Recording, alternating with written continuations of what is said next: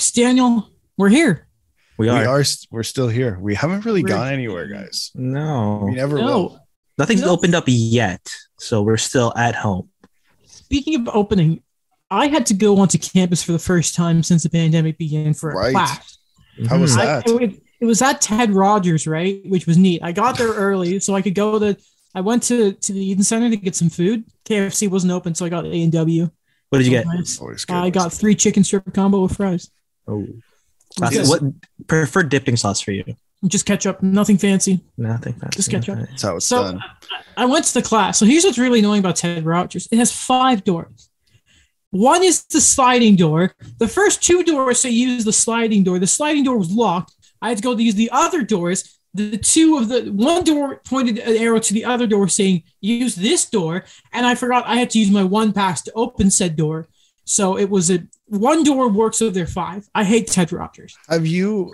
uh, Are, are you- is it still as confusing? Like the numbering, the numbering for Yes, the that class. used to get me, I want to yes. run through a wall because of that numbering. I- I have had a few classes at Ted Rogers, so I've, I've understood it. I kind of forgot. Okay, is it just 2000s? Is that first level of classes? And then 2100 is above? No, they're the same level. But I don't remember if it was the first or second today. But like I found it because again, it was it was around an, an area I'd been before for a class. Yeah. Um, the chairs are still uncomfortable. Uh, it was it was just it was quite strange. It felt normal, but it was kind of like oh, got all these people back, and the professor saying, "Ah, don't be too silly in your computer. You're going to distract the people behind you."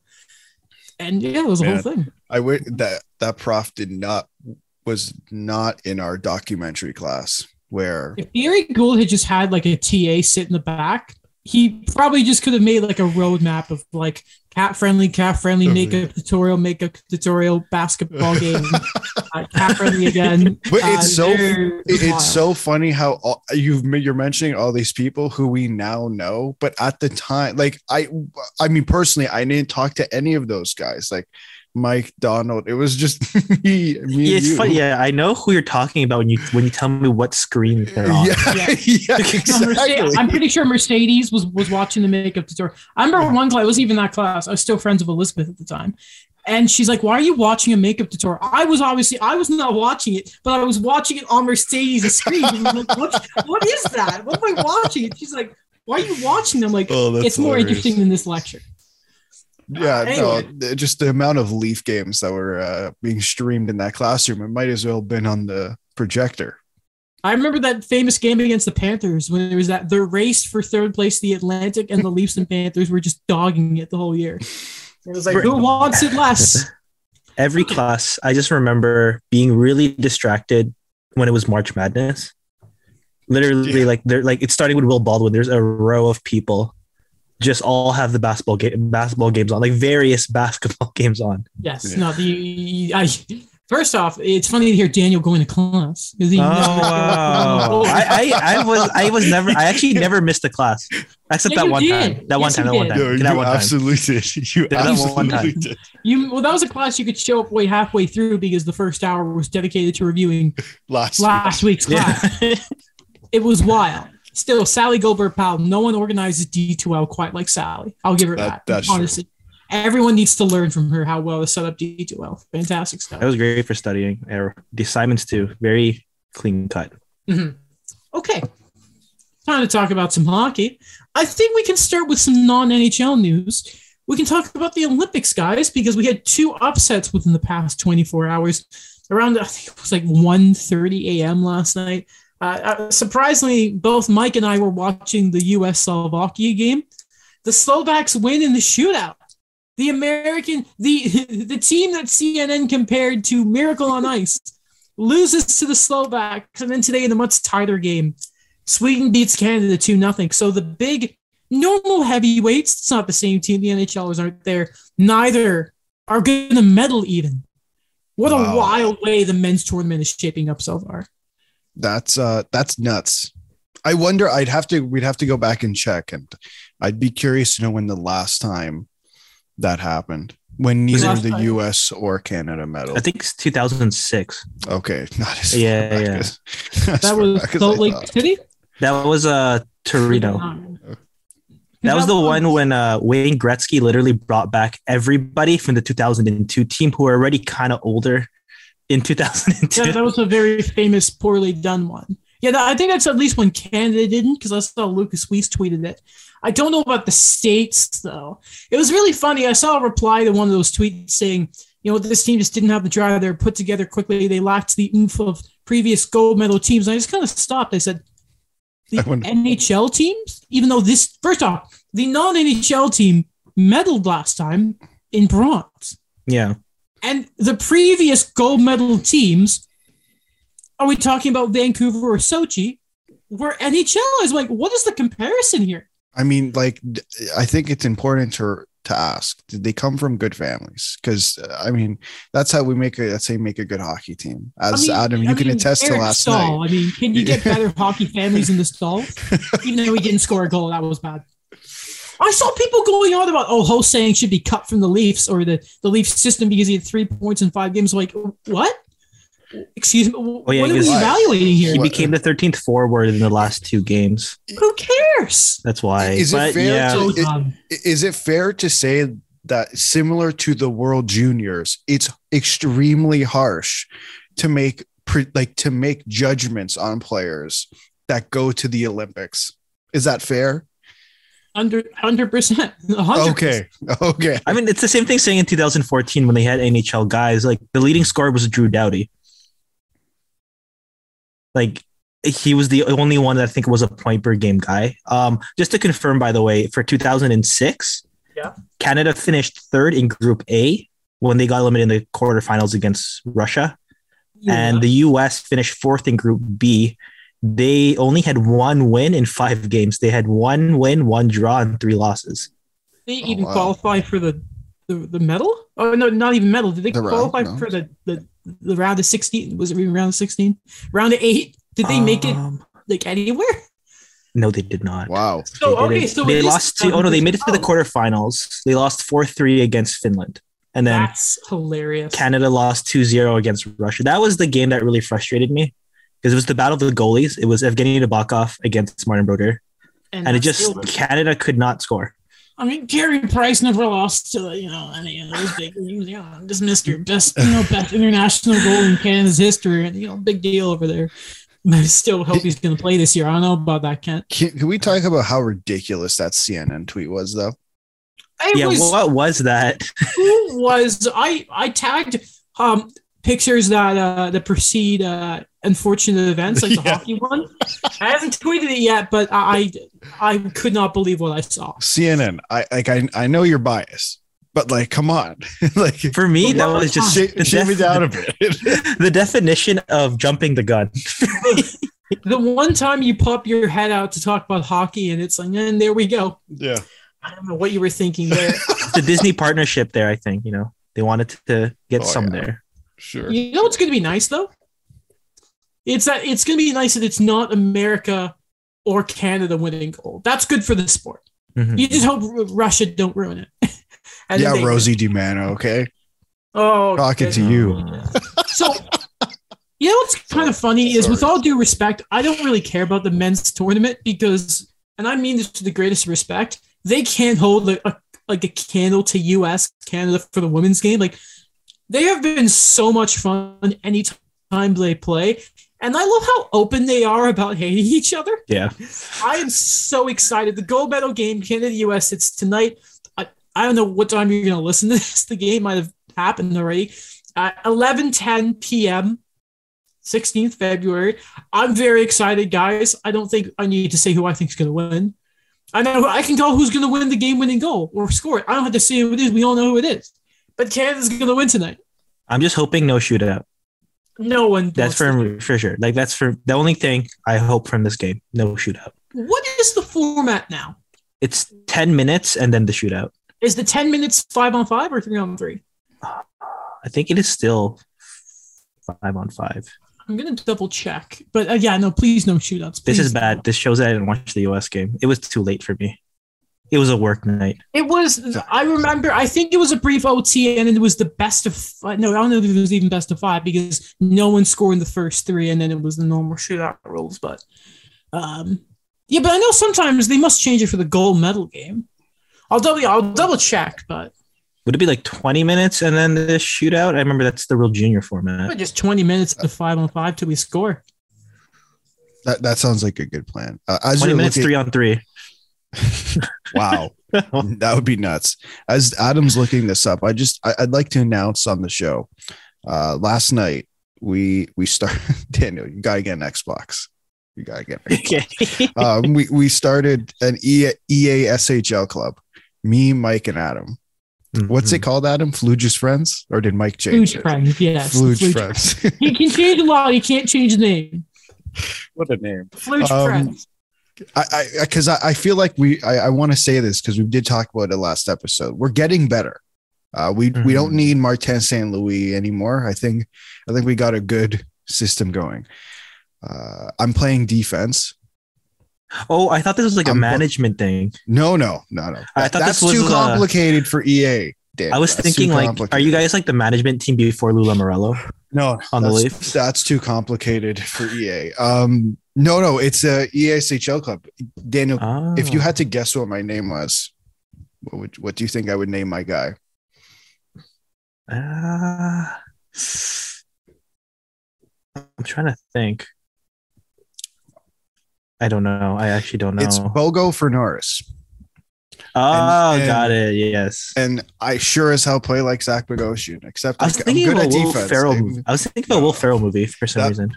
Maybe I'll change it. Maybe I'll change it. But I'm I'm good with my name right now. Man, so much fun. Except the penalties. Those suck. I don't want to talk. So I'm I'm playing as a power. I was playing as an enforcer, Right. and we never lost in regulation when I was playing as it. But the guys didn't like it because I took some penalties, even though I was the reason we won. I had the game winner. I was a great net front presence. I, I just did. They don't want to talk about the one time we got shelled. I wasn't physical presence. I'm also the captain. When I started the team. Um, what do you think of the, the- you know what? No, we're, we're into it, distracted. Um, so according to this article from NBCSports.com, the overtime rules for the gold medal game. I remember this from one of the old Olympics. I'm embarrassed. I don't remember this. The overtime in a gold medal game is 20 minute period of four on four, Okay. which is weird. They're not showing anything about the shootout here, but I'm assuming maybe afterwards it is. But four on four for 20 minutes, which is strange. Very, very strange. Interesting. Uh, go Canada, though. Go Canada. Yeah. Of course. Always. Won the world championships this year. Now let's keep going. Uh, did you guys see the other bit of news from women's hockey? Um, no, I don't. That, that- I feel like it's something. Uh, it, did it have Really? break today? Because I haven't been Yeah. on Yeah. Twitter a whole lot. Okay. It broke around three o'clock. Oh, so yeah, this is no, from was not. the Twitter account is Youth Hockey Hub, and Jeff Marek retweeted it, so I can give a bit of faith here. Uh, according to sources, YHH has learned that the previously canceled IIHF Under 18 Women's uh, World Championship will be rescheduled to play in the U.S. sometime in late June 2022. Oh, So it looks like we're getting that tournament back. Good. Can it not be broadcasted on a doorbell cam though? I just When I learned about that, oh, how did that happen? You could broadcast with an iPhone and do a better job. yeah. That was really bad. That was very, very bad. Should be ashamed of themselves. Like, put some effort, put some production quality in. We have more production quality in. and, well, even me right now. Like, and and I don't- Daniel has like a messed up webcam. yes. It's just bad. Like, just you. Anyway, anyway, uh, just put some effort into women's hockey. It's good. It's it's so good. Anyway, guys, shifting to the NHL, I want to start the show talking about two, I would say, the faces of hockey for our sort of the time we really, really watch. That's Alex Ovechkin and Sidney Crosby. They both had milestone last night. We're going to start with Sid because I think it is the bigger one. Sidney Crosby hit 500 goals last night. Uh, the assist on it was from Evgeny Malkin, and he made that very clear on Instagram. That was really funny. 500 for Sidney Crosby. Uh, this has been thrown around the last couple of days. Obviously, it's no debate that Sidney Crosby is a Hall of Famer. Um, but when we look at Sidney Crosby, where do you guys see him in the grand scheme of things, in the grand scheme of hockey, the all time greats? Where is Sidney Crosby? I don't I think so, okay, Daniel, you go first because it sounds like you have uh, Okay. an answer. I think for me, and I think I read it last night, but I've been feeling it quite the same, to be honest, is I think he's top five. Yeah. Um, I think he has all of the trophies, he has the points. And a big thing I want to emphasize here is it's just the way he's been able to continue his career. I know that a lot of people have those questions about, man, like Crosby, like, should he still be playing? Like all those concussions, all those other injuries that were coming up. And I just remember it wasn't too big in like it's not a big debate, I think, right now, but I remember there was a bit of a conversation when the Penguins were going through all those coaching changes when they were looking like they were going to barely make the playoffs and people were saying Crosby's his prime is over. He's not the guy anymore. Um, and then like I think there's some ridiculous thing where they said, "Oh, look at 2014. He didn't have to be the guy on the Canadian team, or like you know everybody's that guy." But I think the way he's been able to get through that frustrating part in his career with all those concussions, where he was coming back and forth, and then he finally kind of came back, was still dominant, got got another Hart Trophy after all those concussions, and was able to win back to back cups and he's still you know over a thousand points he hit 1000 games and despite all of those setbacks he's still what top top three in the game right now so for me i think he's top five all time Who, where in there are you putting him though? I'm gonna dig here. I'm gonna dig here. I'm gonna dig here okay um number four Number four. Okay, who's ahead of him? okay wayne Okay, fair. gordie Yeah. bobby Okay. and then crosby Okay then. Bobby, you're ahead of him. Right? That's interesting. That's interesting. Alex, what about you? I, I you know what? Uh, as Daniel's talking, it was quite persuasive. Uh, I, I'm gonna. Thank I you. Kind of have the. I have him at number four too, and I, I'd say, I'd say those names in front of him as well. The only one I'm iffy about is Bobby Orr, but beside that's besides the point. What I think he does so well is everything. Sidney Crosby. I, I I don't know if there's a part of his game where I'd say he's bad at. Um, I just I pulled up his hockey reference page. Uh, he's never been below a point per game in a season. He, What, we- we- 16, 16th season? pardon, And this is what his 16th, 17th his, season? his 17th Incredible. season, and Incredible. you know we don't always we don't talk about uh, Sidney Crosby as a goal scorer, but he's a nine times thirty plus goal scorer in 17 he has a years. rocket too. Right. He has a rocket. And you know, you look at even his injury injured seasons, uh, he's still putting up damn good amount of points.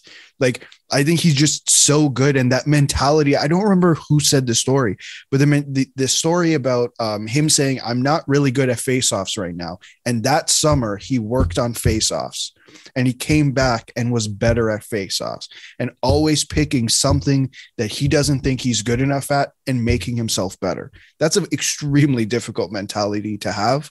And for him to have it for this long through so many injuries and headaches and stuff like that is just, it's incredible.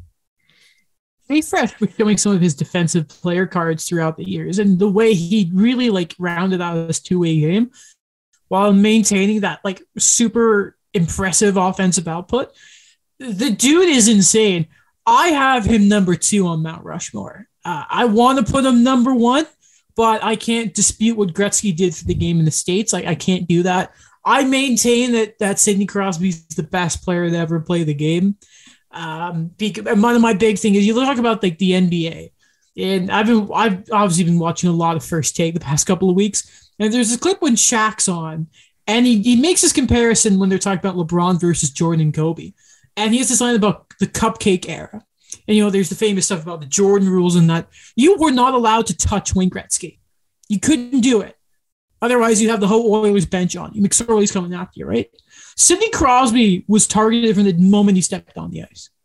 And he's not a flashy player, which is hilarious. He's just, what's the, the phrase they call him? The perfect grinder. I, I just I it's a shame we never got to see or so far we've never seen him in the Canadian market. You'd love to see that before he retires, but like you'd probably like to see him just stay with Pittsburgh. I, I have him top two, probably him, Wayne. I have a lot of respect for what what the Rocket did in Quebec and what he did for the sport there. I always have him up there. Um, and I, it's I want to put a goalie up there, but it's very difficult to put Patrick Roy up there because goalie. But you know, it's it's almost like positional wise. I don't want to put Bobby Orr there because I feel like different defensemen, like each position, should probably have their own thing. Um, because it, it's hard. How do you kick off Bobby Orr or Gordie Howe? You, you can't do it, right? How do you kick off Wayne Gretzky's favorite hockey player? And like the guy who he's just just look at Gordie Howe's stats and what he did, and he was a physical guy to play against, right? Again, I always talk about in Bobby Orr's book how he described the Gordie Howe elbows great stuff. It just it's it's too difficult. Plus, like you talk about Bobby Orr, I have Lidstrom ahead of Orr, not for what revolutionized the game, but just how good Lidstrom was. I have him as the best D of all time, but I have I have Sid up there. Like Sid's amazing. Other milestone, and of course, it was against the Flyers. he kills the Flyers. It's hilarious. I think he needs one more goal or something, and he ties Jagr for like the most goals against the Flyers or something. It's incredible. Happy belated birthday to Jaromir Jagr. 50 and still running strong. Love to see it. Can we uh um, can we first can we uh I, I, I don't know if we have time for this, but can we all just do the salute? You gotta do the twirl up. Yeah, the twirl up. Okay. Man, great guy. I love it. Jaromir Jagr. Great stuff. Ovechkin had a pair of goals last night. You know, I was on that. Love to see it. I think he's now five. Twitter account, yeah. I know. There we go. Five away from Jaromir Jagr. He hits 30. He's up to 31 goals. I may be a little off there. Um, he has now had 16 30 goal seasons in his career. The only time he hasn't hit 30 was a short, I think it was a lockout short year, and he was on pace to hit like 50 that year too. Uh, the only player in NHL history with more 30 goals goalie 30 goal years is Mike Gartner at 17. So Ovechkin does it again next year. Probably is. He uh, he matches that. So Ovechkin and he's still in the running for the Richard Trophy this year. I just I, I'll never stop talking about how lucky we are to see both of these guys play at the same time and head to head like they have been for years now. I'm so happy to see it. Yeah, that so the, the one year he didn't have 30 goals was actually last year. And he well, had 20, the, 24. How many games played? He had 45 games played. And how many goals? 24. Oh, see, yeah, regular season he does it. He does it. It's just as simple as that. It's incredible. He's been through a lockout before and still hit 30 then. Uh, he would have been like 20, 2013, right? 2012, 2013. Yeah, 48 games, 32 goals. My goodness. so good. He's stupid good. He what a great player. Oh, he's so catching Wayne. He's gonna do it. He's gonna do it. Yeah, he's gonna. Anyway, he could probably pass Gordie Howe at the end of next year if he's really reeling on it. And what's uh, what's how far away is he from Gordie Howe? I think he's at 39. Give me a second. Let me let me oh, double check. Can, he's either at 40 or 39. He can definitely pass Gordie Howe before the end of next season. Uh, he's 40 away from Gordie Howe. He can do it. So if he gets another 10 this year, he could this time next year we could talk about him as number two, which means he'd be hitting around 800 goals, which is insane. Imagine we live to see someone hit 800 goals. That's oh my god! And he's within striking. He's he's almost there. He's almost there. Oh, good. Which means he would be striking distance right now if you know he hadn't had the lockouts and COVID and whatnot. Incredible to watch. He's been through two two lock, uh, one lock full lockout, a shortened season, and two COVID shortened yeah, seasons. Mm-hmm. Yeah. And one of those, he was on pace for like 60 goals. So he oh, lost he, out in probably like 15. This is a random fact, but he also went through an Adam Oates system that was very defensive. Yeah, that was dumb. That was very dumb. Very, very dumb. You know what we should do with the best goal scorer ever? Guy potting 50 at the time. Not let him play offense. Cool. I imagine those are the years he put up 32 and 38 goals. Yeah. Like, guy's done. And then no. Barry Trotz comes in, sit him at the point and let him take shots, and then it works. Which is ironic, like Barry Trotz, who is also a defensive coach. like, it's almost like you play to the strengths of your players and good things happen. Mhm. Who, who would have known? Um, talking about older players to one of the new faces of the league. Today's the day, guys. Jack Eichel plays tonight. Vegas, Colorado. Game you could always be like, oh, is this going to be the Western Finals? It hasn't happened yet, but he's back, guys. It's only happening because Mark Stone is on LTIR and people are a little concerned about that. Um, but Jack Eichel, I think everyone's just going to be watching him for his first, the first, you're mentioning this on 32 Thoughts, him taking his first hit. What's he going to be like? And not to mention, anytime you come back, apparently there's this thing of you always want to you want to throw a hit and you want to get hit because there's that sort of shock. It's gonna be interesting to see how he plays, but I hope every Sabres fan is watching and just being like, mm, God, Pegula is why. Man, I am. This team is going to be nuts. Yeah. This team is going to be legitimately nuts. My God. I like this. I like to say that we were correct when Jack Eichel was pulled out of the last season, and then we did the poll in the Elliotte Friedman tweet about is this Jack Eichel's final game as a Saber, and most people said no.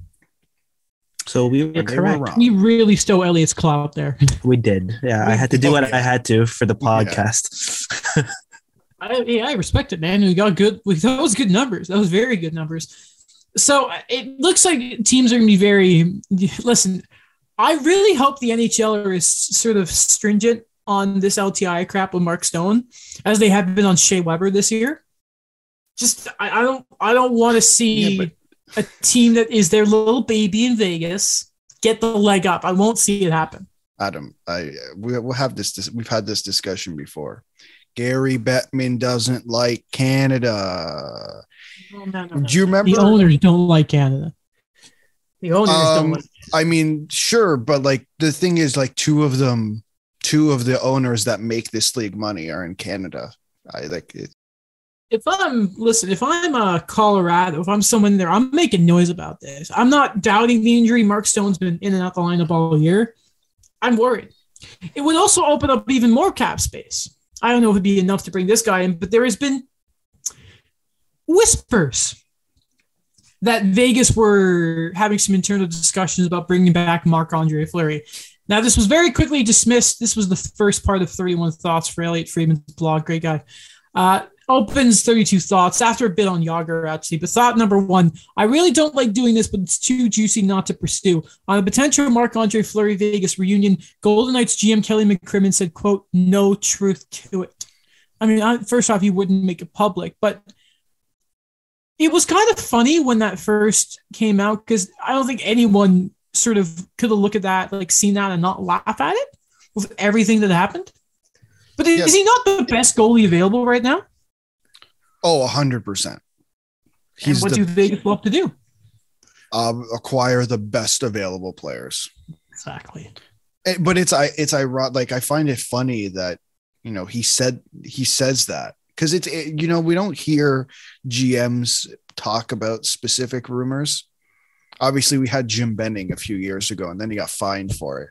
But you know, I I, I remember last year Marc Bergevin said in a press conference that there were going to be no more trades, Here, and then there was a trade a day later or like a week later at some point. Alex, did you know he wasn't trading PK Subban? I remember that. Daniel, do you remember how he wasn't trading Alex Galchenyuk? God, I, I hate Bergevin so much. I hate him so much. I still think it would be pretty funny to bring him back. Anyway, big game today. You can watch probably a period or two of it before you go watch the women's game because that's Mm. better. Um, that'd be feisty. Especially the Abs. Do you see the Abs lost their first game in regulation since like December? Yeah. I saw that. against Dallas Wow. too. Yeah. Gross. Dallas. Well, yeah. Is the game going to be on Canadian television or has anyone checked? I'm gonna do Uh, that right now. I'm gonna do that while I'm gone. Yeah, Here's Mhm. what you guys can talk about. sure. Adam Brooks is a Leaf again. There you go. I'm That's, excited. I'm gonna- that's where you're going. I'm gonna I'm gonna throw this because it looks like a Ritchie mood may be happening. Alex, what does this mean for anyone, especially Nick Ritchie? Maybe unrelated, but I'm sure you can figure it out because you're smart. Um, well, I, I think bringing Brooks back it, it I didn't really understand it if I'm being 100% honest until I was reading about some of the cap stuff cuz mm-hmm. I believe he makes like under the league min cuz he signed that extension. So that's a positive for a team who's extremely close to the cap. If I had to take a wild guess at what's going to happen is that there is a trade coming very soon. Maybe a Nick Ritchie trade. I, am just trying to think like they they were shopping him. Uh, they were also shopping Dermott and Holl at the beginning of the year.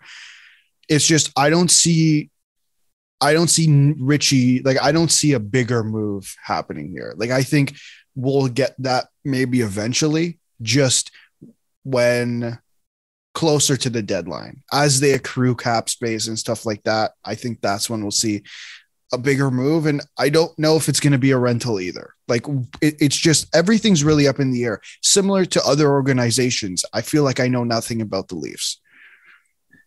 I for me, I think I don't know. It's I think this happens a lot with several several teams. Like was Zach Boychuk an example back in the day when Carolina would claim him like three times off waiver wire because it's cheap depth it's someone that went through the system already, someone you already know. So when those other moves do come up, you get a bit of that little coverage there, knowing that Adam Brooks knows the system.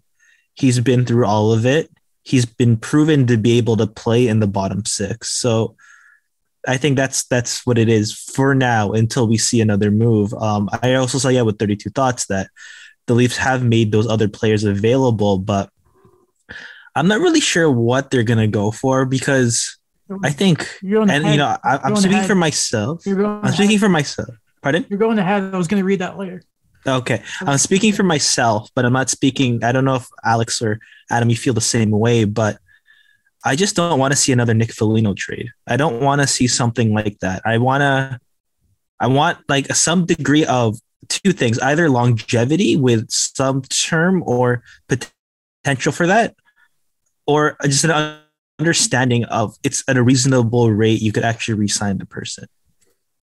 Listen. First off i have good news and bad news. Uh, what do you want to hear first about the schedule? the bad, news, the bad news. I think i know uh, what it is. Colorado's game is not on it but it is on sportsnet now. Uh, Surprise. News, but good news, that's because of the women's game. Uh, oh, they could have picked it up, but the Calgary game is on, so they're taking that. You get the Canadian market. I understand that. Don't they have like five channels? Yeah, but like three of them normally play the same thing. But like I'm pretty sure it was like Sport 360 may have had the Flames game, and everything else is. But it's on TNT, but then Sportsnet now here in Canada. Oh, okay, okay. Sportsnet now. No one has it. What's the good news? Uh, yeah, the good news is it's it's because the woman's. Oh, oh okay. okay, okay. okay. I apologize. Good, good, good. I'm seeing a new Steve Dangle podcast titled "Will the Leafs Get Ben Chiarot?" and that leads to the point I wanted to make on the show today. Daniel, I already proposed this to Alex yesterday, but I want to throw it to you here. Obviously, the Leafs need to make cap, and the Montreal Canadiens right now. I don't think Carey Price is going to play this year. So LTIR, if you go towards the deadline, they'd have around $9 million in cap space on deadline day because no one knows how the cap works. Here's the trade I propose to the Leafs. You get Ben Chiarot and Jeff Petry. In exchange, you can give up either this year or next year's first round pick. I don't care which one. A second, a third. The second is next year. The third is this year. Rodion Amirov, you're asking Adam, that's a lot because they're also going to throw in Justin Holl and Nick Ritchie for the salary. Oh. So what that does is you have Ben Chiarot and there's a better option over Liljegren. Um, Petry, I think, would be a really, really nice addition next to Jake Muzzin. Um, that's a guy, you know, Jeff Petry, say what you want about him. Normally, when he's playing at his game, first off, he'll be sheltered the second pair role. Um, his transition game, we know, is elite. Elite. Um, he won't have to man the first power play. Morgan Rielly has that.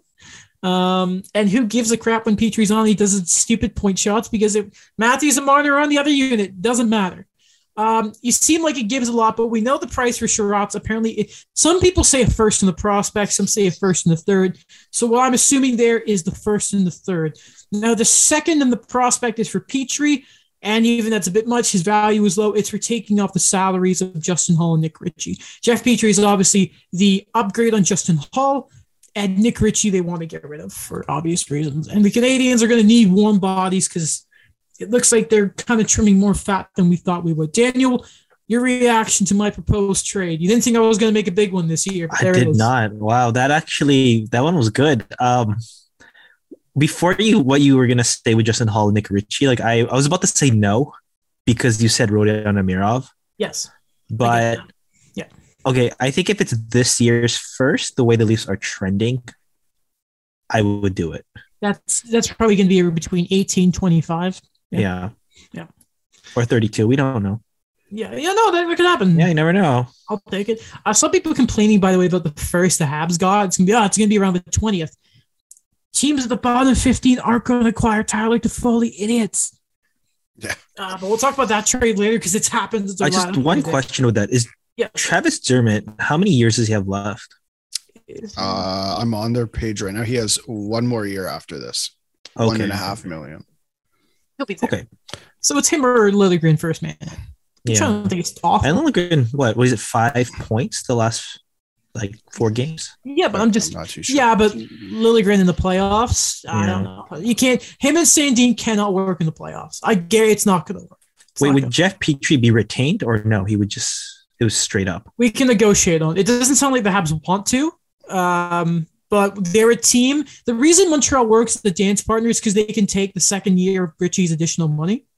Um, especially when you can tell the Habs are cutting salary, not just because they're cutting salary, and they're poor because they're not, but it's more to do with the, the, the bodies they're moving out. They've started to, and they're probably going to continue to. Also, Chiarot, obviously in the third line, like a third pairing role, can really like give you that grit that you need. Um, Can you can you play on his offhand? Yes, he actually has. He has been, and he's done Oh, it before, and he says he's comfortable with it. Okay. Yeah. Um, I, I I still say no. Of course you do. Why do you say no, Alex? I say no for actually, I say no for I think pretty legitimate reasons. First off, I will have to say you did Jeff Petry would not be sheltered on this team. The Jake Muzzin pairing is generally the shutdown pair. So like he would be he would be exposed. That's just Jake Muzzin's been the shutdown pair since he had Nikita Zaitsev on, on his as his partner. Um, also, I don't know what's wrong with Jake Muzzin. So as long as Jake Muzzin's this Jake Muzzin, I don't feel comfortable with the Leafs taking on 6.2. Is it 6.25? I don't want to get it wrong. Yeah. I don't feel comfortable with them taking on 6.25 of uh how old's Jeff Petry? 32, 33, It's 34. 34. 34 for the next 3 years after this one. So it, it, that is a huge concern if I'm Kyle Dubas. Um, I'm not saying I I want to be clear. I'm not saying I wouldn't give up those assets. I just don't think the players fit the need that the team needs uh, at this moment. And I think I there's a, disagree with Ben Chiarot there. Chiarot's exactly what they need. I don't think that's what they need though. Like uh, they okay. The Tampa Bay Lightning went out and acquired three players over 2 years, right? They acquired Barclay Goodrow, they app- acquired Blake Coleman, they acquired Ben Sher- um, David Savard. Those are immensely good players. Like the, the especially the first two, they worked out extremely well for a, a two playoff runs, two cups.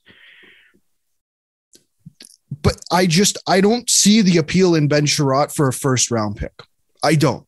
I don't know why David Savard, Ben are being compared. To be honest, I think I think a lot of it is 2020 hindsight with the 50 or so games or 48 or so games of David Savard we've watched in a Montreal Canadiens uniform, and I don't think that's fair to do at all. So I'm not entirely sure what the comparison there is, other than they're the best defenseman available, fully available at the moment. Like, I- Chychrun and Klingberg, but they, you know, but they have term; they're not rentals, right? Like, or Klingberg's a rental, but he hasn't officially asked for a trade request, and we don't know what the hell the Dallas Stars there. are doing.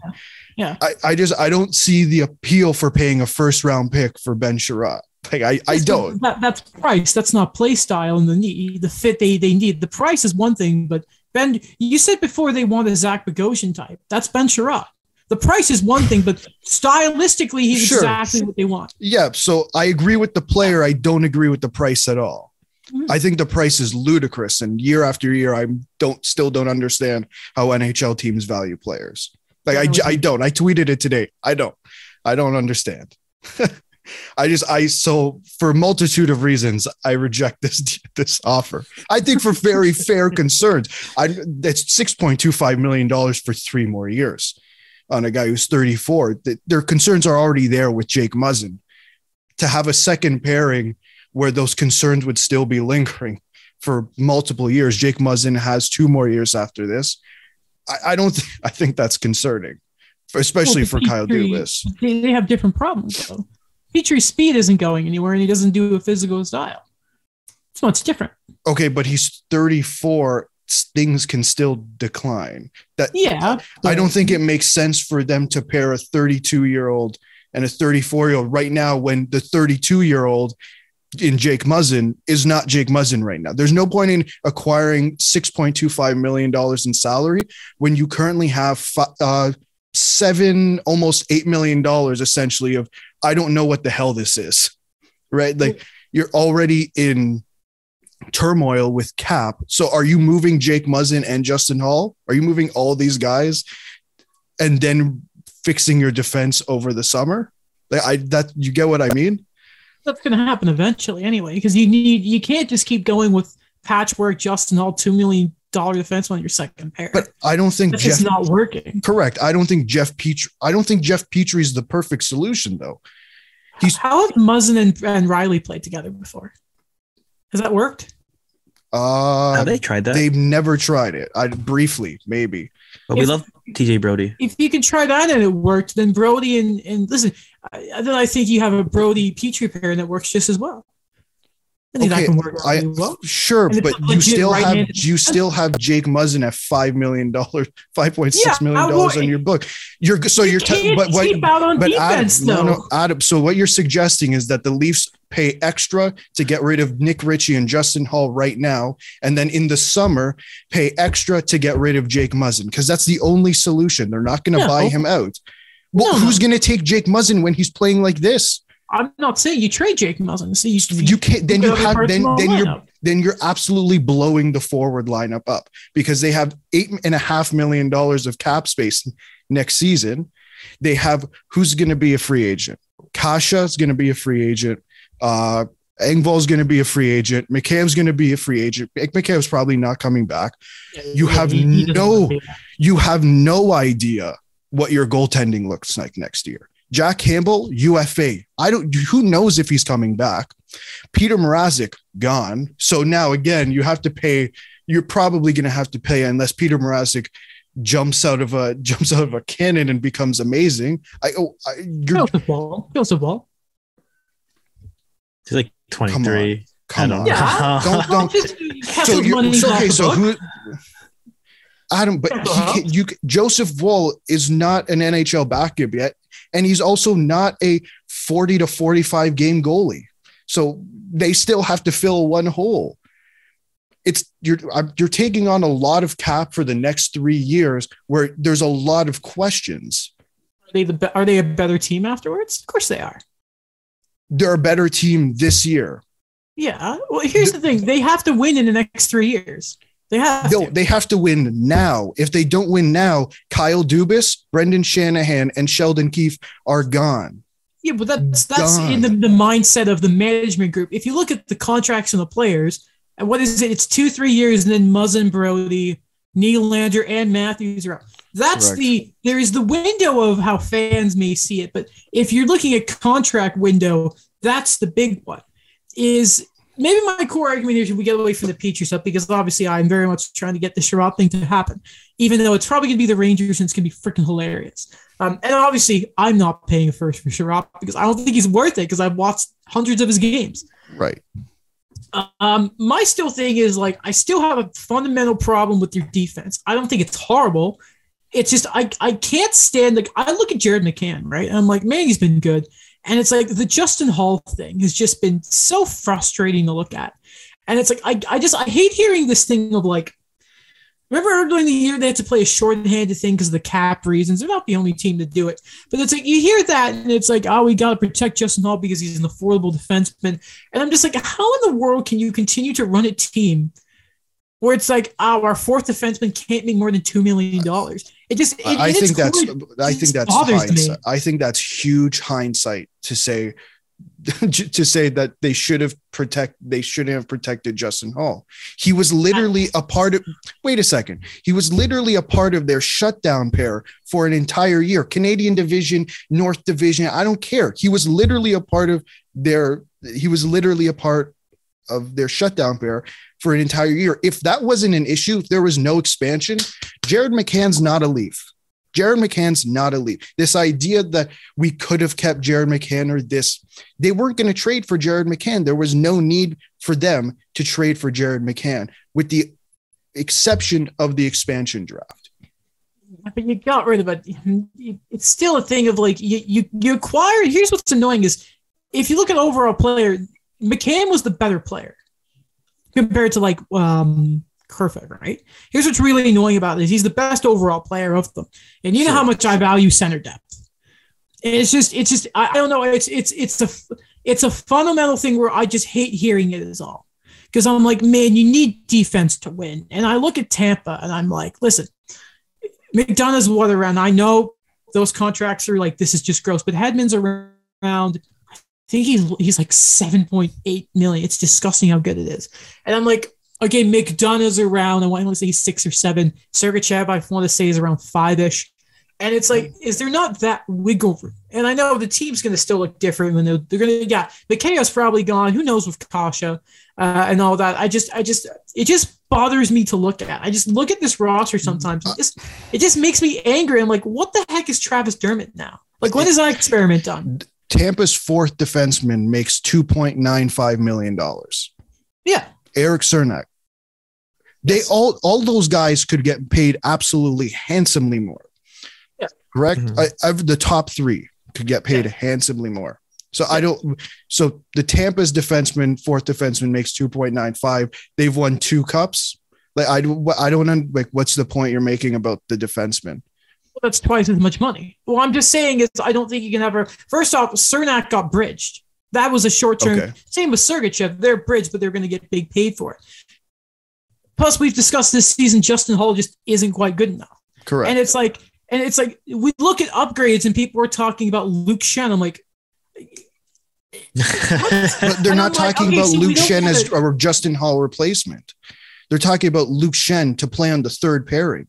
Listen, the the at the end of the day, the answer simply is Liljegren's going to be a top four defenseman in a couple of years. Like the, the Sure, real answer is he's up there in a couple of years. It's just until that. Because at the end of the day, the forward group is great. Do I still think they need a better centerman? Yes, I'm never going to shut up about that. But at the end of the day, the defense right now is like, what's going on here? You rest Campbell, and that's going to sort itself out. I, st- I mm-hmm. still, and I've been saying this. I just, I, I've been saying it for a year now that I still think they need a bigger piece in defense.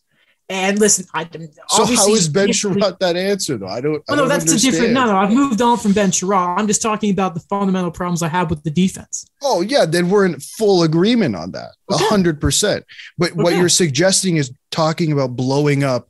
Then you're gonna have to somehow blow up that forward core. So I just I, that's the reality, and that's not gonna happen under this administration. Like it's our management group. Sorry, it's just not gonna with that, happen. yeah. Like Yeah, no, that's fair. I respect, I don't agree, necessarily agree with it, but I respect Kyle Dubas for the fact that for the last four or five years, he said, we're going to win with this core and is trying to find a way around it. Most, G, most people are going to collapse and not find a way around it. When you have four guys as skilled as they do, you damn find a way to win around that. You do. Look Mhm. at Tampa. Tampa did that. Tampa's lucky because those guys are taking discounts left, right, and center. Unfortunately, the Leafs don't have that that capability, whether it's with Lou or whether not. It's just the reality. They're Tampa Bay is going to get the discount. There's a legitimate discount down there. Canadian taxes, everyone. Canadian taxes, especially in the eastern part of the country. Oh, I know. So are we? Yeah, we're, we're still east, right? We're not super east, but we're east. We're east. But technically central. Yeah, it's Winnipeg. That's Winnipeg. Yeah, so no, no, no. Well, I feel like most people kind of forget that east of Quebec existed exists. No offense to everyone else, but it's like ah, Quebec, and it just sort of ends. Um, listen, I have uh, some more trade stuff. I just have I have a few names here. I have two groups of players. Uh, there's five each. There's group A and B. I'm I'm just gonna you guys just uh, one of you will have group A, one of you will have group B, and just tell me where you think they're gonna end up. We can just go through this quickly. Uh, Alex, would you like group A or B? Uh, I'll take A. You're gonna hate me because the first name is Ben Chiarot. Okay. Where do you think he's gonna Uh, end up? New York. Okay, that's the Rangers, right? Yeah. Okay, very good. Uh, Archie Lehkonen. Hmm. You know, I I think the the Rangers would be absolutely interested, but I think if if this team can't get any of the bigger names available, the Florida Panthers. I think that'd be a good. Fit. I think that'd be a very good fit. And yeah, the Rangers they, they need wingers very badly. Uh, Nick Nick Ritchie. Funny enough, that's a weird one. Eh? Um, I, I, I don't know. I I, I, Arizona? I thought I was gonna say Arizona, but he makes more money next year than his cap hit, so that that automatically takes him off the table. Same with Um, the Sens. yeah, same with the Sens. Like, uh, I I don't know. I'm gonna. I'll Daniel. Do you have an answer? I was gonna say a pick and a like a third and Ritchie to I don't know, like the Kraken for a fourth. You need to be smart. The the Kraken needs to be smart. Uh, Phil Kessel, Alex. Um, man, Phil Kessel. This is just a hunch. I don't think he'd actually go there, but I, I, uh, I would be. It'd be hilarious if he went to Tampa Bay. Uh, They've- Daniel got one of them, so I'm going to give you one for Daniel's list. Mark Giordano. Um, I, I'm gonna say there's the uh, he reunites with the Calgary Flames. Very good. Okay, Daniel, your list. Jake DeBrusk. Um, Bring back some names that have gone good one. Yeah. Um, I'll say he'll go to Pittsburgh. Pittsburgh? That's Wow. so unfair. That's a good shout. Don't know how, but it's just Pittsburgh. He'll play with Jeff Carter, and it's going to be the next coming of the HBK line. Um, John Klingberg.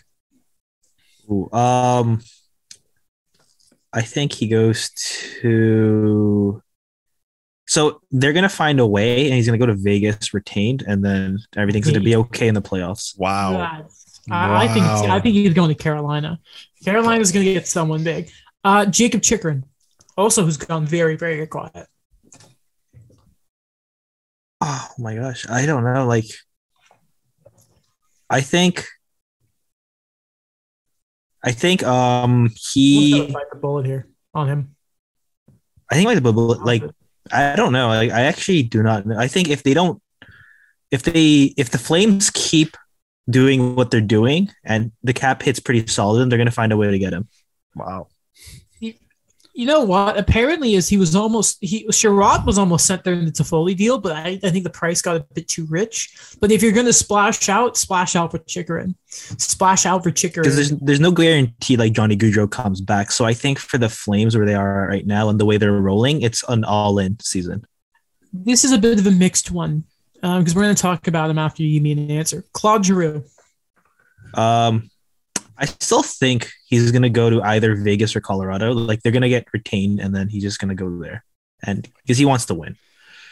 This is true. This is true. He doesn't want to win. Okay, speaking of Claude Giroux. So originally, Adrian Dater, for those of you who don't remember him, first off, fun fact, he was the one who reported a couple years ago that the Avs were interested in Petry and Tatar. Uh, beside that, more people would know him from he was the guy who called Nathan MacKinnon the gamer and asked one of the most confusing questions in reporting history. You're a gamer, and yeah, and, yeah, and then uh, you know, you censor some of it. So first off, he put out a tweet saying, "I'm told that Claude Giroux has made it known to the Flyers GM Chuck Fletcher that Colorado is where he wants to go. If somehow that doesn't work out, Minnesota or St. Louis would be acceptable alternatives." Now, after that, we've got a few different branches here. Michael Russo said sources close to Giroux and Flyer say this isn't true. Now, of course, he would probably deny it if he wants to go on his terms, you know, all that, all right, you know, very fair, very fair. Okay, then, okay, it, it, the water was sort of thrown into the, uh, like over the flames here when um, Elliotte Friedman tweeted out, Claude Giroux meets with the media in Philly. Quote, I haven't talked to Chuck uh, yet about the trade deadline. Right now, I'm committed to the team. Makes it very clear the organization is important to him, uh, and it's been an honor to be a flyer for this long. Uh, one more thing I just want to quickly read from 32 Thoughts. I'm going to give you um, thought two and three very quickly here. Uh, I think it's fair. He's going to Colorado, right? Uh, so these are the two thoughts. One team to watch uh, if and when Claude Giroux talks get serious, Florida. No guarantees, but it makes a lot of sense for everyone involved. Uh, Philly, to, and this is the very interesting part here. Philadelphia deployed um, operatives to watch both the Avalanche and the AHL Colorado Eagles last week. The signal Philadelphia's priority isn't necessarily a first round pick, but a prospect who's ready to compete at the NHL level. It fits with what GM uh, Chuck Fletcher and Comcast uh, spectator chairman and CEO Dave Scott said last month that the Flyers want to be right back in the thick of things next season can't get over. That's their approach. One player I could see is Philly's liking. Oh, sorry, I could see Philly liking is not in either of those two places. Defenseman Drew Helleson from NCAA Boston College, currently competing at the Olympics. He was taken 47th overall in 2019. A real nice pick by the Avalanche. Can I change? Can I alter my answer? No. No, no. I still think he's going to Colorado. Okay. But I think he's gonna pull like an Anton Vermette Timonen type of thing, where he's gonna try to just win it all, and then when the team that he originally was traded from figure things out, maybe it's in a year, maybe it's in two years, he'll go back. Fair enough. That would be pretty. Yeah, I, I, you get the feeling that he's going to finish a flyer. I don't know what his games, the games played are going to line up with, but I know he's close to a thousand games. And you know, I, I never forget that Shea Weber was kind of screwed out of having his thousandth game in Nashville. Um, so you, would like Giroux to have it in Philly, and it'd be really nice. Um, Florida's an interesting name there, eh? Florida's a very interesting. Getting everybody. They're in on everybody. Them in Carolina, they've been yeah. And until and until they trade a first for Ben Chiarot, Bill Zito will still be a good GM. I can't wait. It's got to be the Rangers or Florida. Eh? It's got to be then St. Louis is there. Like what? That would be the most, but you, you bring up St. Louis, but would that not be the most St. Louis move? Oh, yeah, he fits to, there perfectly. Him and Marco Scandella as a pairing is just face punch. no, good on good on Florida. Like this, I think we're entering this period of time for Florida where you know they're literally just going to be on an, going to be in on everybody similar to what carolina has been doing the last couple of years or vegas has been doing since their inception they've just been on everybody and i and i think that's that's good like there's a lot of good players out, out there and you're always able you should you, you're always looking for ways to improve your team as a as a manager exactly I am fascinated to see what happens with with it. It feels like Carolina and uh, and Florida are just they have one big move in them, and I wonder if that ends up driving the price for whatever whatever it ends up being. Okay, um, we should okay. Two little notes I wanted to sort of mention here. First, again, going back to thirty two thoughts. Um, this is kind of an obscure one, but it just kind of I, I really wanted to talk about a former Stanley Cup champion. I don't know if he has a ring or if his name's on the cup, but he was part of the organization when they won it.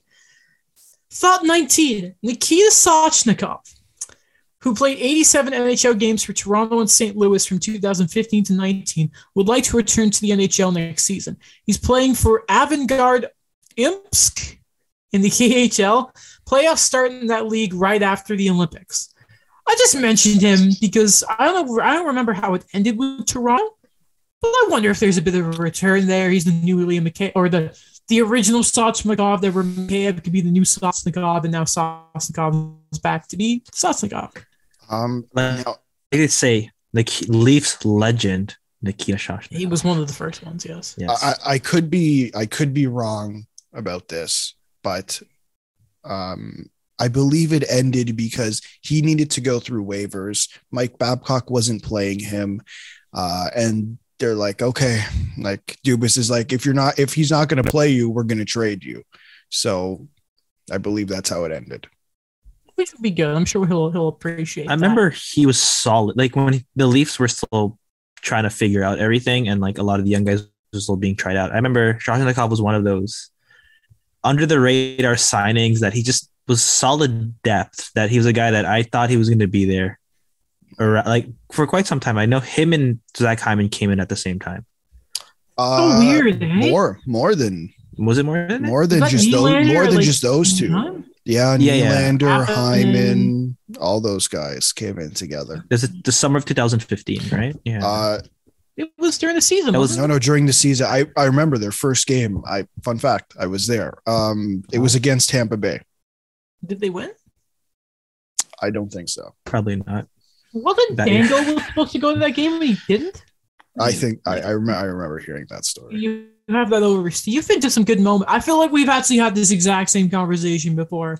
And I'm like, you've been to some big games, and we talk about the McDavid go versus Morgan Rielly, and we, Yeah, we we're like old people. And no offense to the old people, respect to the old people. We listening. love old people.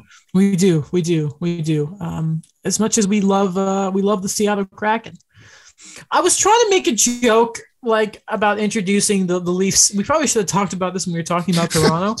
um, but you know, uh, Seattle, big, tough, grindy team. Except ignore the So- incredible depth that Calgary now have compared to them. I was gonna make a joke of how they beat a tough team, but Seattle game, Leafs big win. What a win!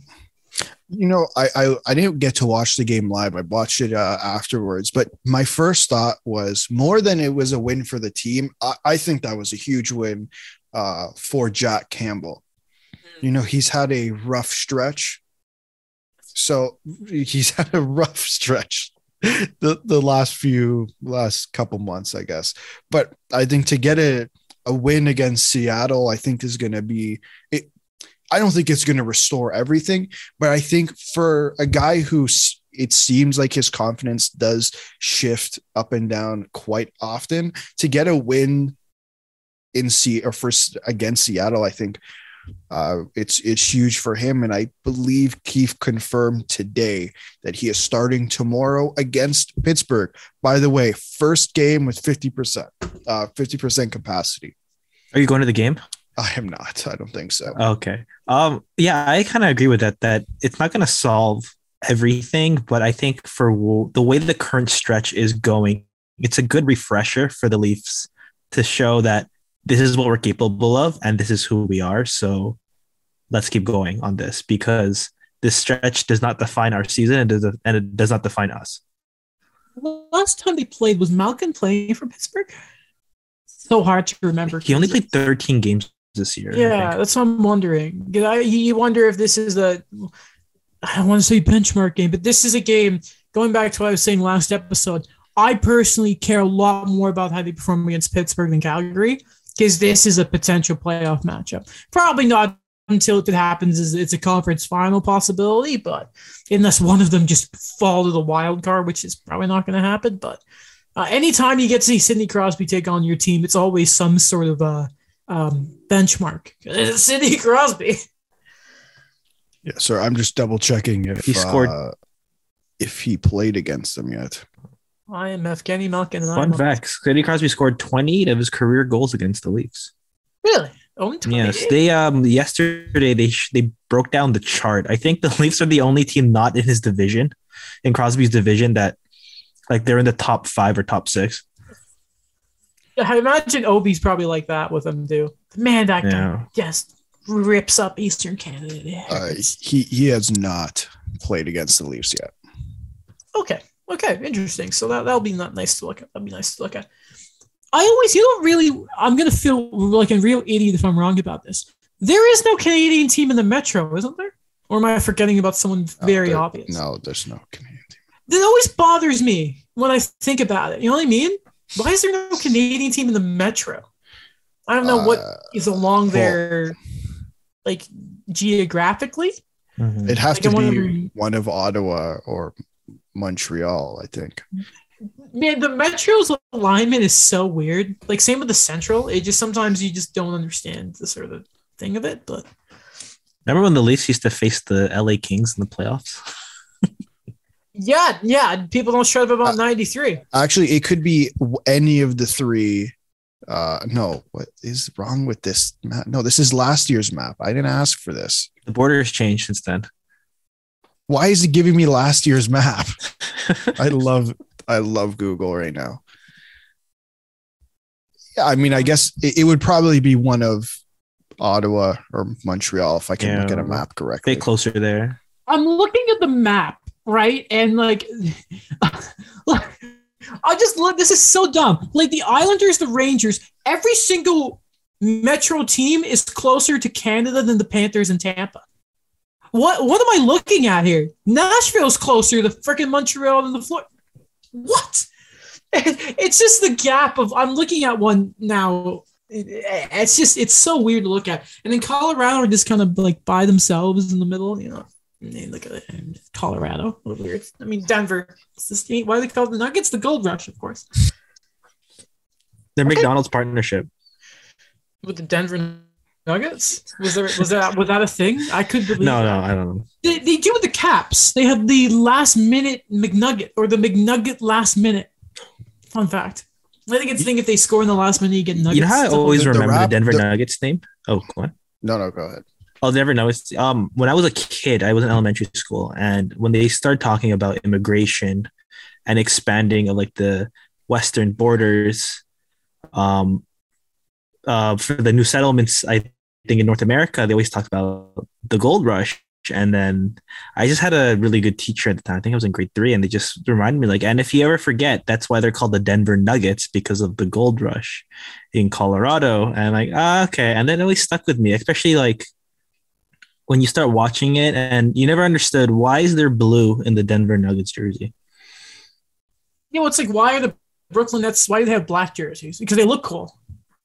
I don't know what a net is, but is what's a net? I think it's just the the the net. The actual net. Where, has the Yeah, ball, yeah. where the ball goes. yeah, in. yeah, So they should be like threaded white stuff. You know what I mean? yeah. The one for me was like- growing up. I didn't know what a nick was. Yeah. What's a nick? It's like the Knickerbockers, What? the people who are like from New York, because like it's a classic thing. Who? I, Interesting. I, I've ask never Mike. heard To, that. ask Mike tonight. He will. Uh, he'll I, give you I don't a detailed answer. Because he knows No. everything about basketball. Seems to know everything about everything nowadays. Uh, that should be that should be the clip. oh no, it shouldn't. No. Just that. Adam saying, I'm saying uh, Mike knows everything about everything. Aren't you bad? I heard you're embarrassingly bad at NHL. Thanks, Oh Thanks- god. thanks, Will. Oh man. What's sad about Mike? Well, I send the clips. Don't send any of my highlights. Well, I came back 4 1 against him that one time, lost in overtime. Not part of his Respect- agenda. Yeah, yeah. His radical you know, agenda. He's like my one of our dogs, Tubson. He comes up to see if I'm okay, but he's really there to steal some something. He's learning. He is a smart dog, very smart dog. Okay, to finish the show, we're going to talk about the Habs. Uh, one of the bigger stories of the week. Uh, I'm shocked that this was the first trade to happen because it came out of not nowhere. But you always hear about when a team is interested in the player, and you're like, all right, this will happen towards the deadline. But no, uh, Tyler Toffoli is gone. He is no longer a member of the Montreal Canadiens. He's in Calgary. Uh, he is now he scored. It was a pretty nice goal, eh?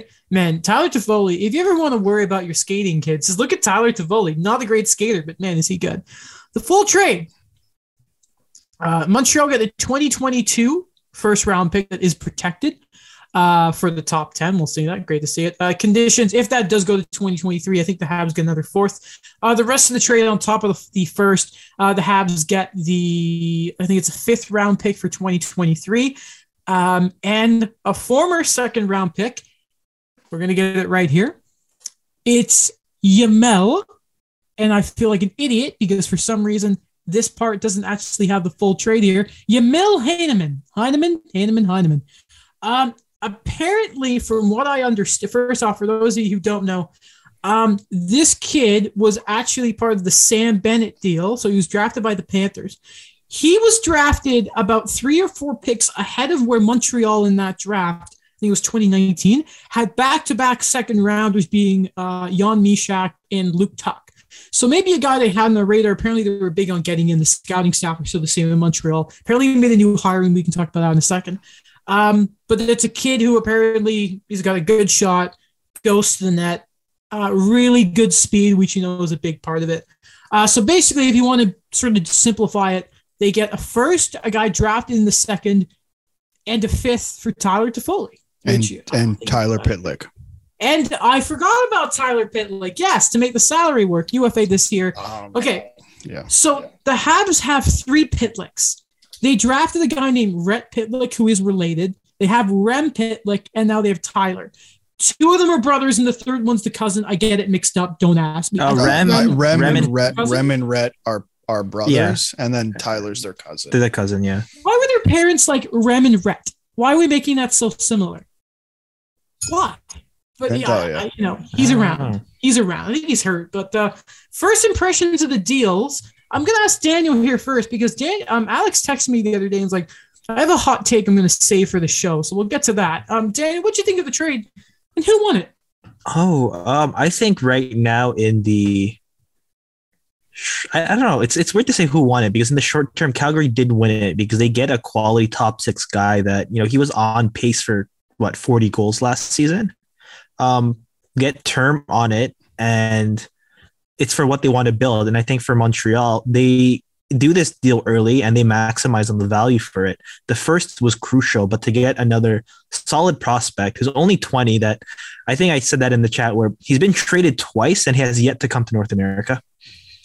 And they they just keep building the assets there. Um, you mentioned earlier in the episode that Montreal they they traded a lot more than we thought they would. I think that we were gonna get some, I guess, lowball or um, I guess, I guess like some like you know not not to the to the extent that we're gonna see a deal like this. I think that you're gonna see some of the other depth pieces going the other way, but for me, it kind of just shows how aggressive Montreal is to kind of accelerate things to get to a point where now Kent Hughes wants to feel like then let me build this team the way I want to build it.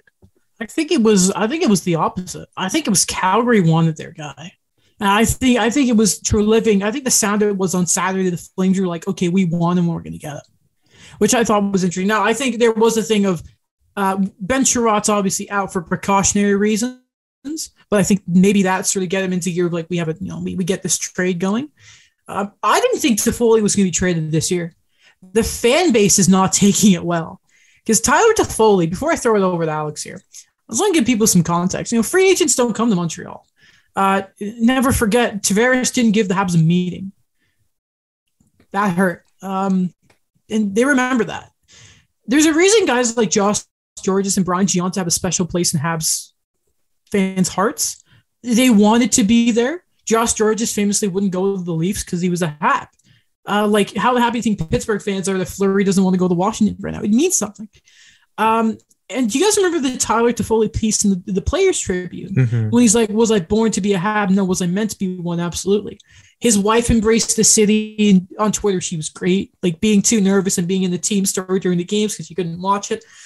The fan base has taken it very poorly. I'll tell you that. Habs Twitter has been very upset, but you know what? It's a, it looks like it's a rebuild, and we're gonna get to some more sort of, some more details are coming out.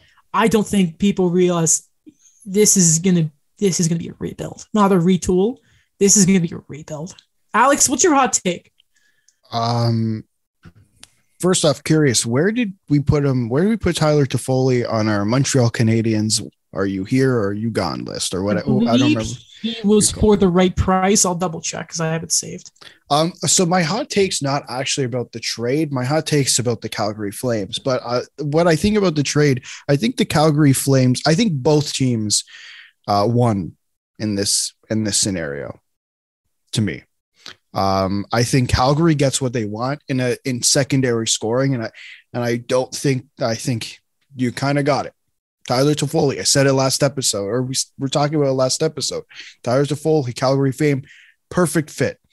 Um, and from Montreal's perspective, and as you were saying, Adam, if they're going to go the rebuild route, this was probably a guy you were going to trade. By the time we get to are they they project to be contenders, you're looking towards the end of Tyler Toffoli's contract. If not, he may be a UFA. I think he has two or three more years after this. Leave it two. So again, like you're cashing in on the value now. And I think they got a pretty decent return for it.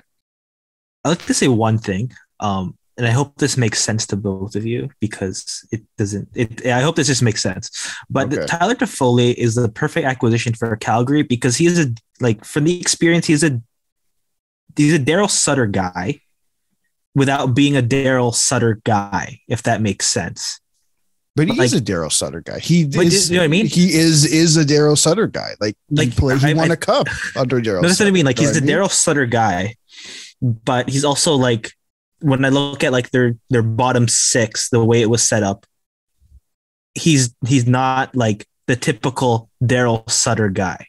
He's he's not. You don't think of Toffoli for his physicality. You more Sure. think the goal scoring ability and the deceptiveness of this. There's balance there, yeah. Um, he we did have him only for the right price for those people who can't see how I'm I'm sharing it on screen. As more players are traded, we can continue to cross them off the list. Uh, Um, Um, yeah. So what's what's your hot take then about the Flames? Okay. Because, yeah, you're concerning me here because I want to talk about the Flames. no, no. I it's yeah, I think okay. You tell me if if you tell me if I'm crazy, but um, I look at you know you know how at the beginning of every year we say who what what Canadian team has the best chance of winning the Stanley Cup. Well, I was harsh on Calgary this year. Right, Probably, yeah. No, I after this trade, I look at this team and forward, defense, goaltending. okay. I say the Calgary Flames have the best chance of a Canadian team of winning the Stanley Cup. Okay. I don't think that's too crazy. I thought you were going to say they it, they're bad. I'm like, I can't wait to talk about this. Oh no, no, no! no, they're here. I'll get up their their daily face off. Like they, it's stupid how good they they they're actually looking here. So Sean, sorry, look at that. Sean Monahan's our third line center. Like I get it, he's not the Sean Monahan of before, but like Third line center, not bad. Yeah, got a lot of uh they got a lot of leadership on that uh third line with Dylan Dubé. So for, for anyone who can't see it, the first line is Gaudreau, Lindholm, Tkachuk. By the way, people saying that maybe this could be some Gaudreau insurance. They're not bad. He can play in the top six. We know that. Um, to follow, I mean, so Gaudreau, Lindholm, Tkachuk, Coleman, Mangiapane, Backlund, Monahan, Dubé, Toffoli, then Lewis, um, Lucic, and Adam. Ruzicka. Which I don't know who is someone hurt. No. Hold on, I need to check if somebody's hurt. No, they look healthy. Who the heck is that? Never heard of him, but but he's good. Um, and then defense is Andersson, Hanifin, Kylington. Doesn't make sense. Um, Tanev, Gudbranson, and Zadorov. Ooh, nah, I, think they did say they wanted to get another defenseman, which makes sense because Zadorov and Gudbranson get Gudbranson out the lineup. Um, man, isn't it funny just how the mood around Calgary and Tur- it's shocking how similar they are at times of how the mood can change so drastically. And Markstrom quietly has been so good. Eight shutouts, 8 Mm-hmm. That's incredible. I think that's a fair point now. I think it's very fair. I, I think well, I, I'll back myself up here. I think if you look at who they have to go go through, um, I think from Toronto standpoint, automatically you're going through one of Florida or Tampa Bay, and then you're pr- in the first round. Then you're going to have to go through the uh, the other one in the second round. Or if you're not right now, you're going through Florida. So hypothetically, Toronto, Florida in the first round, and then Tampa Bay or Boston in the second round. Not easy. awful. Calgary goes through right now. They're actually top of the division, but for for our sake, You want them on points percentage?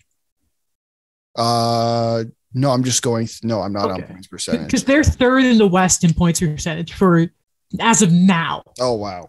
Yeah. Um, let's so even if they finish first, they're playing uh Nashville, and then one of Vegas or Edmonton. Now Vegas is going to be a hell of a team in the playoffs, hell of a team. But I think the way Calgary is built, and the way they play Daryl Sutter hockey is going to be a pain in the ass to play in the playoffs. LA finished eighth in the conference when they won the cup. One mm-hmm. of the one of the times. Yeah. Was that under Daryl Sutter? That was Daryl. That was when he took over. Uh, like to say that was a very painful playoffs for me because uh, no, because okay, so like the the background from it is like everyone was already kind of like, oh, didn't you watch the Vancouver Olympics? Brodeur is washed, and then they're like, oh, see, he he did he's not good. He he didn't win in the finals. I'm like, okay, he made the finals with that team, but going on, yes, on the Kings. Yeah. Yeah, because was that so? Did they bring in Sutter and Carter in the same yeah, year? They did. Who did he replace? Um, I cannot remember, but I just remember when he came in, that's when things started rolling for the Kings. And then at the deadline, they traded Jack Johnson mm-hmm. and the pick that became Marko Dano for Jeff Carter. Oh, that that's nothing. Uh, sorry, go uh, on out. He replaced John Stevens. That's a very strange name. That's a, I feel like he's been around different places, John Stevens. Um, but yeah, what are you saying? Calgary, I think LA. No, I, I, I, I just I, I think the way they play will be you know okay you know how sometimes we look at teams and they're kind of teetering making the playoffs or not making the playoffs but we look at them and we say well man if they make the playoffs that is going to be a pain in the ass 2 years ago that was Dallas right or a few years ago now Dallas right yeah yeah uh mm-hmm. they lost in the finals but it, like it, they're a pain to play against. St. Louis, pain to yeah. play against. 2017 Ducks. Pain co- to play yeah. against. If you are a pain to play against, and I think Calgary is good and they're a pain to play against.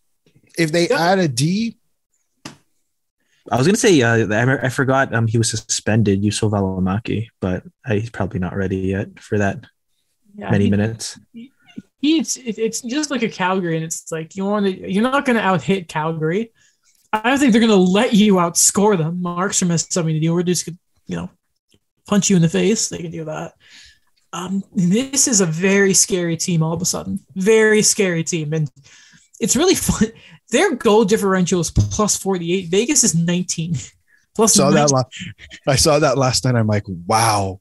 The Pacific sucks.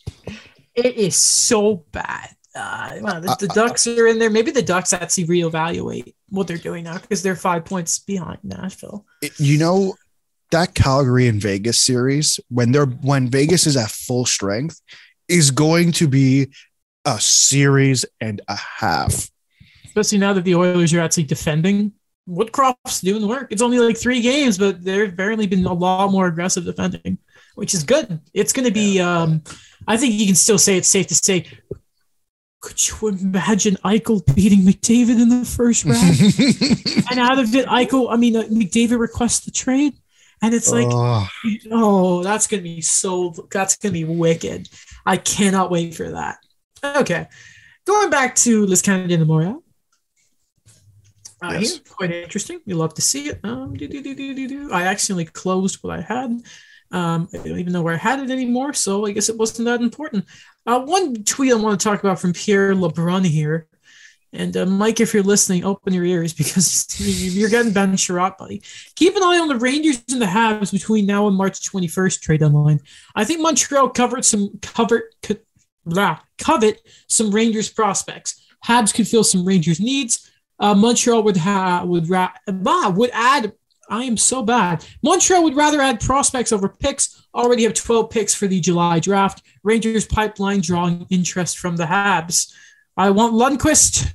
You can have Lehkonen. Aren't they, I want uh, first. You give me. I give you Ben Chiarot. Aren't they They're also? Good. Aren't they also going after uh, their director of European scouting? I read. Okay, so here oh, it is. Um, I was I was saving this. So oh, okay. Larry Brooks had this tweet that was citing at Beanpot on Monday. That's the NCAA stuff, right? Um, Jeff Gorton and Kent Hughes with former New York Ranger Director of European Scouting Nick Bobrov. Um, by the way, side note, Hughes spoke uh, to the media. He's confident about signing Jordan Harris, which is huge. He's met him a couple times. Um, so then uh, Larry Brooks then quote tweeted his, his, his tweet saying, "There's a reason for that. Told that Habs hired Bobrov over weekend, presumably to run European scouting." The Mm. rain, the, Yum yum. the Montreal Canadiens are slowly picking apart at the at the New York Rangers. Just slowly. And the Tampa. Bay Lightning and the old Tampa Bay Lightning. Yeah. Old Tampa Bay Lightning. They're just slowly picking away at New York Rangers management. Ke- Um, Jeff Gorton. Uh, I know I'm missing somebody out now. This guy, Martin St. Louis. Martinez. I mean, Yeah, that- Martin St. Louis. yeah. We're just slowly picking up picking up the New York Rangers. Uh, that is uh, interesting. Can I just say though about Jordan Harris? You know, it was a it was a like just this breath of fresh air. And I'm not a Canadiens fan, but it was a breath of fresh air when I heard uh, Kent Hughes talk about Jordan Harrison instead of saying, "Well, you know, I mean, if he wants to go to New York, he can go to New York," instead saying, "We're we're progressing on talks." It's like just what a breath of fresh air. Yeah, if it happens, it happens. God, I don't. See, this is what's really good about having a former agent at, as a GM is he knows how players want to be spoken to, and he's talking. Apparently, he was very open with Toffoli about, um, like, very transparent about the process of the trade. Apparently, he he contacted, um, the, the prospect. Well, I can't remember his name. We were just talking about it. Jordan Harris. Oh, No, no, not not no, no, no. Oh, the, the prospect from the trade. Heimel Heineman. Heineman, Yes. Heineman, Heineman. I've, I, I'm okay. I'm bad. I'm bad at this. apparently, he made it clear to Heineman, Heineman, that guy, um, that he was a big part of the trade. So I just like how the Habs are doing it. I just um Hughes is such a I love him. I love him. Um, this was a bit from 32 Thoughts I wanted to just quickly read. Uh, as conversations intensify Sunday, there was a point where Calgary talked about both Toffoli and Chiarot. It seems likely the Canadiens can maximize return by trading them separately, but those discussions occurred. The injury shouldn't scare off uh, anyone, although it may accelerate things. Carolina, Florida, LA, and St. Louis among the team's uh, pursuers. Darren Dreger did try to throw Toronto in there, but I think he's the only one doing it beside me. We're the only Who's two uh, trying to do it. who's Ben Chiarot's agent? I will look right now. That's a good question. I have no idea. I'm gonna guess uh, someone at Octagon. Ben Chiarot agent. Ben Chiarot. Uh, hold on. We're gonna go. Where does it say his agent? Oh, that's so annoying. Where Is is, it? Do you, is it? It's not Darren Ferris, is it? Craig Oster? Oh, okay. Never mind. That sounds familiar too. That name. Oh! Oh, oh, oh, we want to hear some of his clients? Isn't he Okay. Matthews' agent? Oh, hold on. Um, I don't know about about Is he there? No, maybe. I'll, I'll read you some names. First off, uh, well, he got the C. He's Joel Edmundson's agent, so he got them the same freaking deal, which is really really funny. Okay, we're just gonna read some names here. You know, uh, Erik Cernak, Tristan Jarry, you know, uh, Brenden Dillon, Brandon Carlo, not bad. JG Pageau, that's a big Oh, that's- contract. That's Robin. Leonard, Kevin Fiala, Shea Theodore, uh, Palat, who's a free agent, not bad. Jordan Eberle, Thomas Hertl, Oh, Matt Zuccarello, bad. Mark Scheifele, That's a nice payday. Mark Stone, what a payday! Eric there. Carlson, Oh, and the Tkachuk brothers. nice. That oh, oh, oh, that is a funny little negotiation there, isn't it? That guy is gonna is getting paid That guy very soon. Very, he's going on a big vacation in the summer. That guy. Well, so Oh, Tkachuk. Hertl, those two alone, Tkachuk and Hertl would get you a nice pretty oh, penny. Carlson has probably set him up for life. Oh yeah, That's incredible. Good for him. Good for him. Um, I want to just read two things quickly Yeah. from Darren Dreger. Uh, he was on TSN 690. Uh, says that Gorton Hughes have a like to move list. Um, I want to I want to say grain of salt here because I find it very funny how two very secretive men apparently have this trade list that's come out, but I'll say it anyway. Um, and uh, so they have a like to move list and a don't want to move list. And some of the names actually kind of line up. So I'm just saying, though, I'm, I'm going to be hesitant in this. Believes Gallagher and Anderson are on the don't want to move list. I think that's pretty fair. Um, says you do need competitive players around even during a rebuild. Otherwise, you're Buffalo or Arizona. That he didn't say that. That's me. Uh, Dreger adds Hoffman, Drouin, Dvorak, and Lehkonen are on the would like to move list, but that doesn't automatically mean they for sure will get traded. Uh, Lehkonen makes sense, I think. Drouin needs to go. Poor guy. Need to give him a new start. And then Hoffman and Dvorak. Hoffman maybe next year, but and Dvorak's a very We just don't know yet. yeah. I I don't know what people are going to pay for Dvorak, but that's everything in Montreal. All the Western team. I, I saw the report about Dvorak. Apparently, it's like just a bunch of Western teams have called. So weird. Why the West? Or of course, Does no one in the East need centers? I, I don't know. Can we just quickly let me just look at the let's just get the Eastern teams up and just be like, you know who doesn't need a center for some reason? Okay, Tampa. I mean, you know, you get it, but they make the calls because they're a good organization. Yeah. Florida, fair enough. The Maple Leafs, fair enough. Boston, No, they need a center. you need a center. Uh, Detroit, yeah, whatever. Oh, whatever. Wait, wait. Does players. Boston need a center? David Krejci might come back. Oh yeah. No, they need it. They need a long term center. And Jack Studnicka hasn't been given a big look. Like, you know, Okay, Yeah. let's um the okay Carolina fair they they're good Pittsburgh the Rangers I think you want another centerman don't you? No, fair. You need another centerman. Even Dvorak as a third line center is like peak, so everyone should be interested. The Blue Jackets, come on, you need a center. Domi's up this year. You need a center because Domi's going to leave. Because maybe they- they're waiting for Kent Johnson to come back, come next year. um, me that's that's yeah, true. But Yeah. then you, but then you have Johnson. You can have like you, you retain Domi, and then you have Dvorak. Yeah. Um, the Islanders, you just need scoring. The Flyers, you're aggressive. Come on. Couturier, If they're gonna if they're gonna trade Giroux, I don't know if they're gonna go after Christian Dvorak right now. Man, no, they're gonna. Man, trust me. Just saying that, but just wait till they sign Nazem Kadri. I can't. yeah, wait. that's okay. Get okay. centers, man. I just like, hey, just no one. I just imagine this thing of no one in the Eastern Conference called about Christian Dvorak, but it was like everyone in the West is like, I need this guy.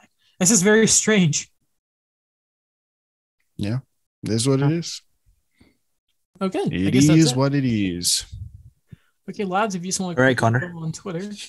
What is Mike? What's he doing? Um, what I don't see am I anything looking on at? Twitter. Nothing really. From as uh, the Blackhawks have interest in Raptors VP of basketball operations. Excuse me, Teresa Resch. The Blackhawks have been. What is this Blackhawks GM search? It's literally everyone ever. I like that It's they're so- announcing it. You- eh, that Yeah, is no. interesting. You know what I find odd about the the the whole Blackhawks um, GM search is that they're interviewing all these people outside of hockey as a general manager. And if I I, I listen, I'm not saying not to do it, but what I'm saying is is look at what Montreal did by bringing in a president of hockey operations who is a hockey general manager by trade and then bringing in someone who's affiliated with hockey but an agent I, it's just weird that chicago's not going to hire a president and then bring someone in who's who has no hockey experience Alex, they are going to hire a president though. i thought Patrick were. Kane because he wants to be involved. He defended Dylan Strome. that was so funny to read. Oh, Patrick Kane, what a goof. Oh, Alex It- wants to if kill. I heard that, if I was like in management and I heard that, I'd lose my mind. I'd lose my mind. I'd say, Patty, just leave it with us. And the moment he was like out, the, like down the hallway, I we would just I turn to the rest of the board and start laughing. If yeah, any of the Brandon Saad was great, wasn't it, Patty? he it- right, if any of those rumors were true, that quote is, in my opinion, laughable. Laughable. Starting from 2010, going to um, the last few years where they asked for Brandon Saad and whatever and this and that. That quote is so laughable to me. you can, you can approach a player on certain things, like maybe if you want a character ref, maybe not.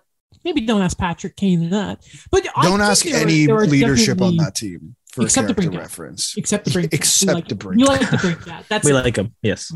just Alex to bring cat. But you know what? It, it, it, I wonder if it's the thing of um, like I think there are things you can definitely approach a player for. Um, I, I don't know about. That. I don't. I, I think it's not as much as Patrick Kane may think. Remember, when it's like we don't want to rebuild, and then they stopped rebuilding, and now they're bad. Funny how that works. The maybe I read the quote wrong, and maybe I'm I'm No, overreacting because it's the Chicago Blackhawks, and I've had to deal with their crap for months. I, I like this should have been hand that all that stuff should have been handled 11 years ago. But but I just the it felt so ignorant. Like wh- who's making decisions here? like, do you know what I mean? Like, I get it. You, I'm sure. I'm sure Marc Bergevin approached uh, Shea Weber and um, Brendan Gallagher and Phil Danault and whoever. But at the end of the day, it was Marc Bergevin's decisions, and he paid for it. Remember, Price and Weber said, "Listen, we got a short leash here," and then that's when they went and got Anderson and Toffoli. Yeah, yeah. Sorry, Price too. I didn't include him there. I forgot. It's all right. He's been gone. We, we miss him. We do. Get well soon, buddy. I don't want you to retire. Please, scary. Um, I think we should end it there, though. We have gone a little long. Um, I'm tired, but you gotta stay for the game. It's only what, like seven. 47. Yeah. Listen, Okay. I know that. I know that. I know. I know the gold medal game is at 11 o'clock, but we have about we have a game to play in an hour. Okay, you better be prepared. Oh, are you? You're gonna be on? Good. Yeah, All right. See you guys there. Good. Good. Daniel, get an good, good. I was hoping it wasn't just gonna be Mike. Irving. yeah. Why don't you get on? We need a goalie. Oh. I'll play goalie if we have. I'm usually but- No. a stay at home forward. You know what's funny? I created the team and I'm the captain, but I feel like I'm the one closest to being benched. It's like um I'm not trying to think. Stop. Like, it's like Andrew Ference as the captain of the Oilers. Yeah, Yeah, man. That, happened. Didn't he flip off the Habs fans when he was a Bruin? Or am I thinking of someone else? Anyway, um, the Oilers, they're a joke still. God, please miss the playoffs. They're losing the first round and then that's you know, if they play Calgary in the first round and, and win, then huge. That's huge for Montreal's pick. I want it before 25. That's my expectation before 25. Top three pick for their selection before 25 for Calgary. Set the standards low. Thank you for listening to the show, though. Check us out on Spot. So, do we post the Spotify video, or does it just go there when we upload it? To? How does that work? no, I, I upload the video Okay. um onto Anchor, and then Anchor distributes it everywhere. But they also because Spotify owns Anchor, Anchor um it puts the video on Spotify. Neat. I like that. I like that a lot. I like that a lot. Good on Anchor. Okay. Uh, voice said, great as always. Perfect. We are still on it, right? Yes. I believe so. Yeah. Okay. All right. So no swearing. We don't swear. Our No, sometimes our don't. guests do, and Alex have to edit it out. But Sometimes I want to swear, but something you got to edit out earlier in the, sh- in the show.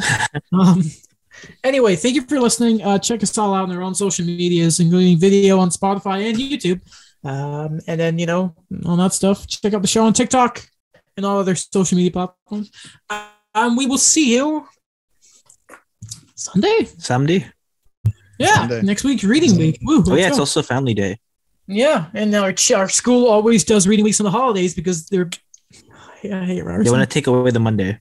Yeah, they do. That's why they do Thanksgiving on Reading Week every year because they don't want to. I hate Ryerson so much. I can't stand it. Um, yeah, Ted Rogers. How much money? I can't wait till we're at Rogers University because that's so gonna happen. I heard Will talk about For that. I'm like, that makes so much Sense. I sense. think someone okay before we go, they read they're like it's gonna be Cadillac Fairview University presented by Rogers. what is the? What are the betting odds? What's the betting line on the name? ask Will. I'm sure Will's the one actually setting the odds. Okay, you should Will, be. It's you'll ask. You know, him. I texted him before the Super Bowl. I'm like, "What are you thinking for the Gatorade?" He's like, "I'm feeling orange." It was blue though, so hopefully he didn't put a bet down on that. I think they got Okay. the over on the national anthem though. Yeah, no, he was yelling for the first beat. He's like, "Oh, that's going over." It was great. Okay, awesome. uh, thank you for listening, and we'll see you later. Bye, guys.